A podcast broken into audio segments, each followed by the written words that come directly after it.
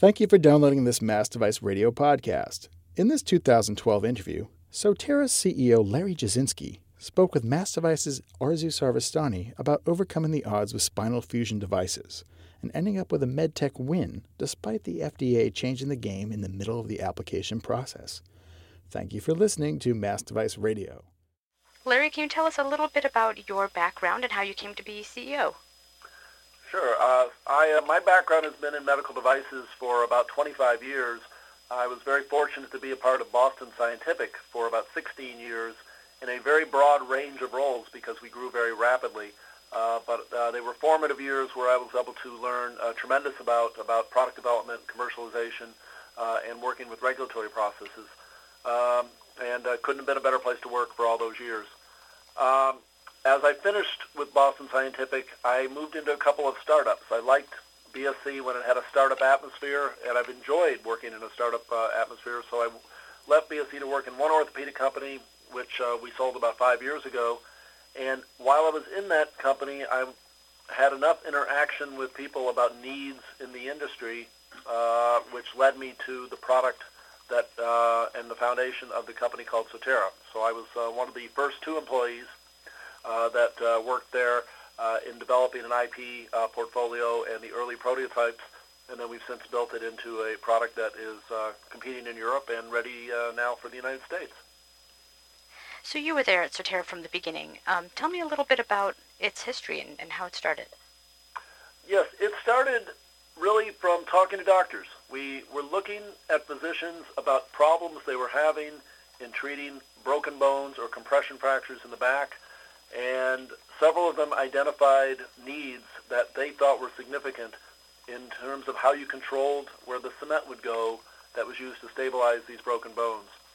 And a couple of the doctors that I knew well uh, identified uh, ideas which, as we worked on them, we modified them quite a bit, but managed to develop products that met those needs. So Sotera's kind of been really quiet about a lot of its products and its its business for a long time. Um, why did you become public now? We've been quiet because it, uh, our belief was we had to have a product that worked and have data to support it uh, that was extensive uh, before there was any real benefit of trying to uh, be uh, overly public about it. And also in parallel, uh, frankly, uh, we didn't need to necessarily tell our competitors what we're doing. We'd rather they uh, see what we're doing uh, after we have gotten our approvals and have products that are ready to go.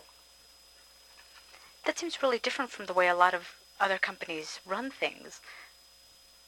Uh, it probably is, uh, but I think it was a combination of we had some very good investors that supported us very well. So we didn't have to be as public in the money raising side.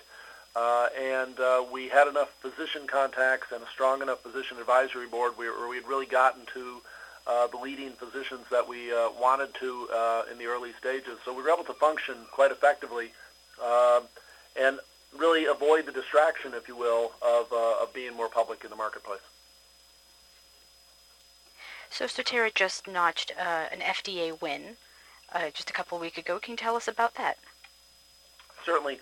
Our primary product that we began with was an implant that goes into the spine that uh, uh, is unique uh, in the way that it controls where cement goes to put it in a better spot for a better biomechanical outcome for the patient, uh, and also prevents cement from going to spots you don't want it to go to relative to leakage.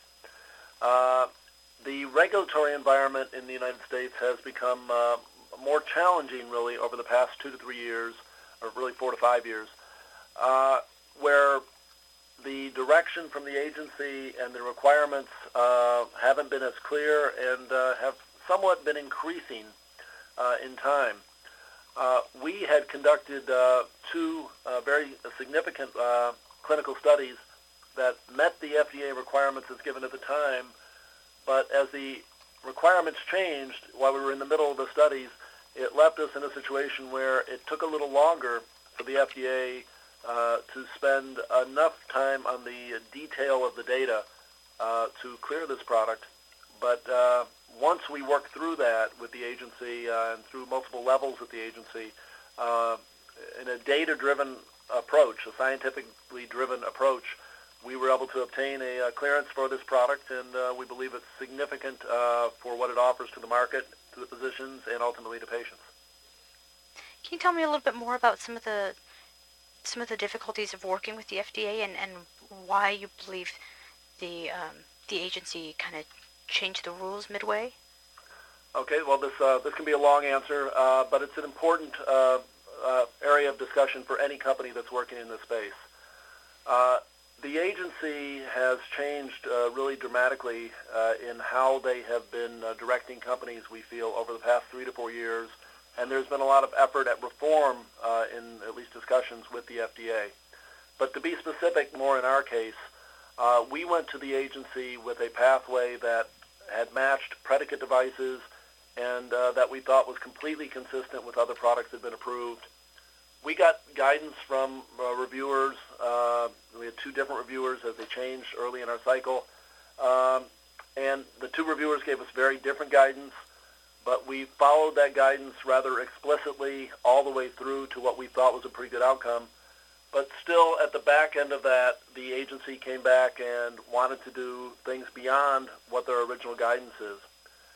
Uh, I think the challenge that many of us in the industry have, whether you're trying to get funding or you're trying to run a business, is getting a predictable uh, outline of what the regulatory path is because we are responsible in industry and want to do the right things to show the safety and efficacy of our products, uh, and we believe we present that, but uh, we, we need some consistency uh, for efficiency. Uh, once you start studies and once you start clinical trials, if you've done it with guidance and everyone's agreed, you can have a pretty good outcome. Uh, but when the guidance changes in the middle of the process without a good basis, uh, that really is difficult for companies. So I, I, think the challenge many of us have had, and, and we have had personally at Sotera, is the inconsistency in guidance or the unpredictability. We, we did exactly what we thought we needed to do. We had excellent outcomes, but the results at the uh, end of the day were more questions that uh, uh, were different completely different from uh, the pathway that we were sent on. Now, I would say in the agency's favor, uh, as we continued the process and uh, needed to appeal further up the chain at the FDA, we did find the managers at the FDA uh, granted some relief and ultimately got things focused on the data, which was really the right point for us to get an approval. But it took far longer than it should have. It cost more money than it should have and it uh, scares many of the investors in the space. And I hope that the agency can, going forward, get predictable and get to the point where the uh, investing community can believe what the companies are giving them for regulatory guidance. I think that will help the environment for all of us. But for any companies that are working in this space, I, I would have to encourage you to work further up the chain with the FDA uh, if you have uh, challenges uh, along the way because you can succeed uh, if you follow those type of pathways. Um, I have found the upper management uh, uh, much better at that, and I, I think the reviewers care, but it's just a time where they've had too much churn and too much change, which has made it uh, difficult uh, for industry uh, and difficult for uh, patients and others that are involved in this process. So I think in 2009 it was, there were a couple of studies published in the New England Journal of Medicine kind of challenging this procedure, um, the, the vertebroplasty procedure as, you know, whether or not it was really as effective in certain types of studies. Uh, how did that affect Sotera and the, the Shield product, or did it?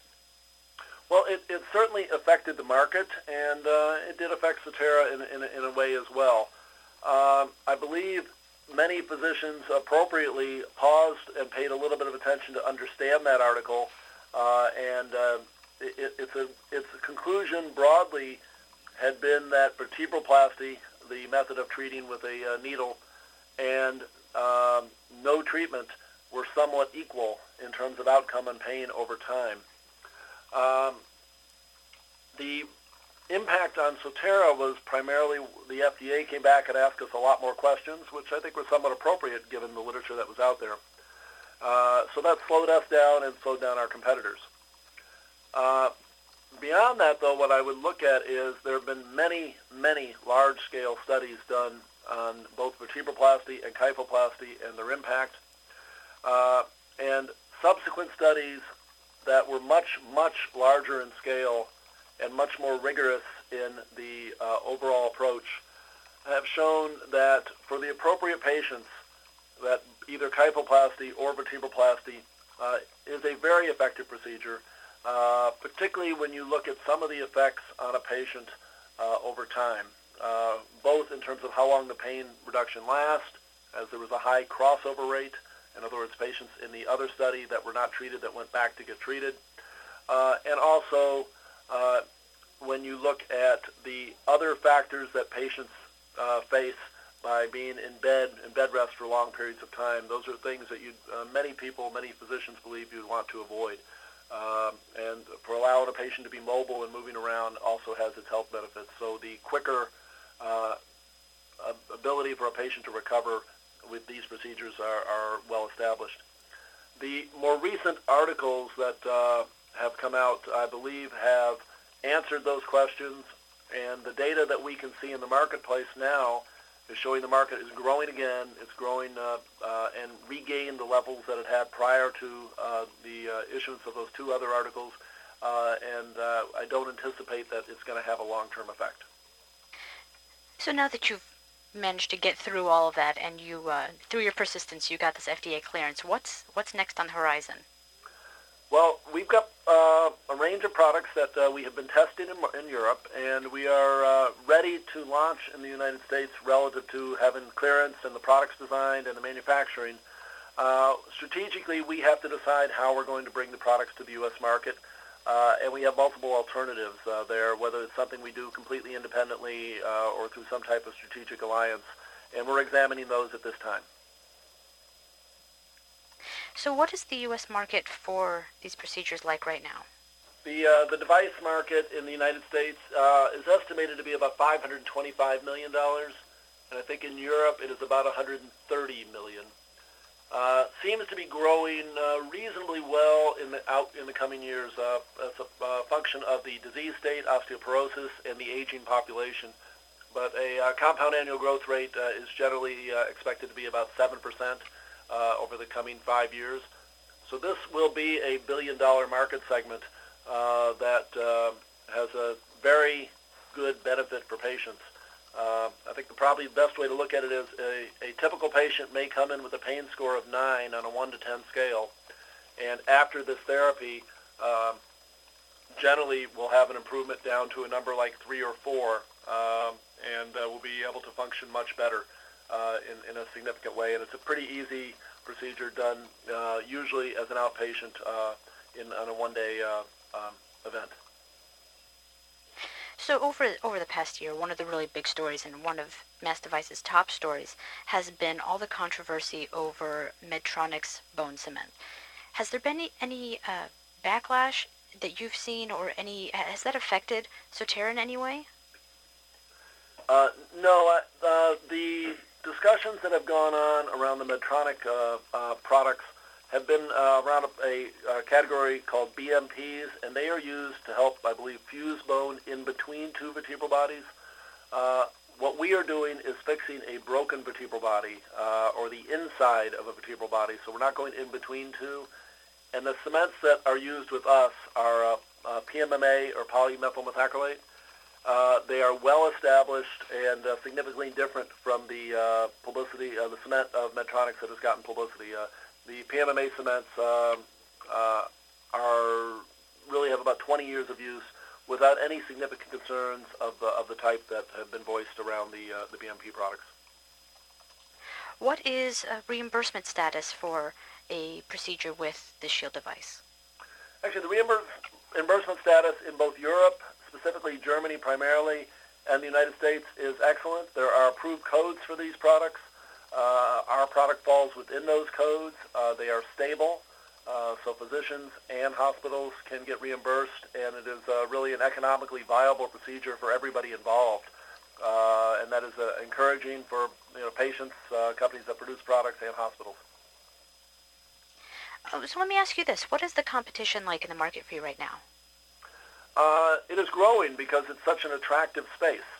Um, you know, clearly, uh, Medtronic uh, and Stryker are two companies that have very good products and have done a very good job historically. uh, and are very formidable competitors. Uh, in parallel, there have many there are many startups that are trying to develop uh, what we would call advanced augmentation technologies that improve on what was, has been offered uh, traditionally by Kyphon and Stryker and companies like that. Uh, we are the first of the significant uh, advanced augmentation companies to get an FDA clearance in the United States, so we believe that that suits us well. and I know that our competitors are, are going to do significant studies that will take some time, similar to the types of things that we did. So what's unique about the the process using Sotera's device? Well, if you look at the industry, there are really three or four segments of products. Um, it, it started with the simpl- simpl- simplistic approach of putting in the needle and injecting some cement in, but your ability to control where that cement went was somewhat limited. It would be a little where you aim the uh, needle and a little bit where the, uh, the cracks in the broken vertebral body may be. A company called Kyphon developed a, a very effective device to create a cavity inside a vertebral body for placement of, of, of cement. But once the device was removed, uh, it didn't provide uh, the same level of direction, and each of these products had to come in with one on the left side and one on the right side of the vertebral body. Uh, there have been events, uh, efforts in recent years by companies to develop things that would either come in from one side, so you only have to make one puncture, uh, or perhaps provide some kind of direction to the cement. And the real value of the product that we have gotten uh, together, uh, and just clear, uh, the product is called the uh, Shield Kyphoplasty System, is that it can be placed from one side, uh, be central in the vertebral body where the primary load occurs, and the cement is orientated initially to the side towards the anterior or the front of the patient, and in the inferior and superior position, or the top and the bottom of the vertebral body. Uh, that allows uh, what appears to be a more efficient structure and, uh, as importantly, prevents cement from leaking to the back of the vertebral body. Uh, what, what we want to do is avoid, as much as uh, possible, any cement getting into the spinal canal or into the venous structures that are to the back side of the vertebral body. So to describe the product a little more, it is a stent-like device that is covered in a poly uh, in, a, in a urethane type material, uh, which has openings in a defined area that directs the cement to where you want it to go. So it is a steering device that controls the delivery of cement to have an optimal result is uh, probably the best way I'd describe it. Uh, and uh, its uh, other key characteristics, it's simply easy for the physician to use uh, and very predictable. Thank you very much for speaking with us today, Larry. We really appreciate it. Well, thank you for the time, and uh, we appreciate your work on behalf of the industry.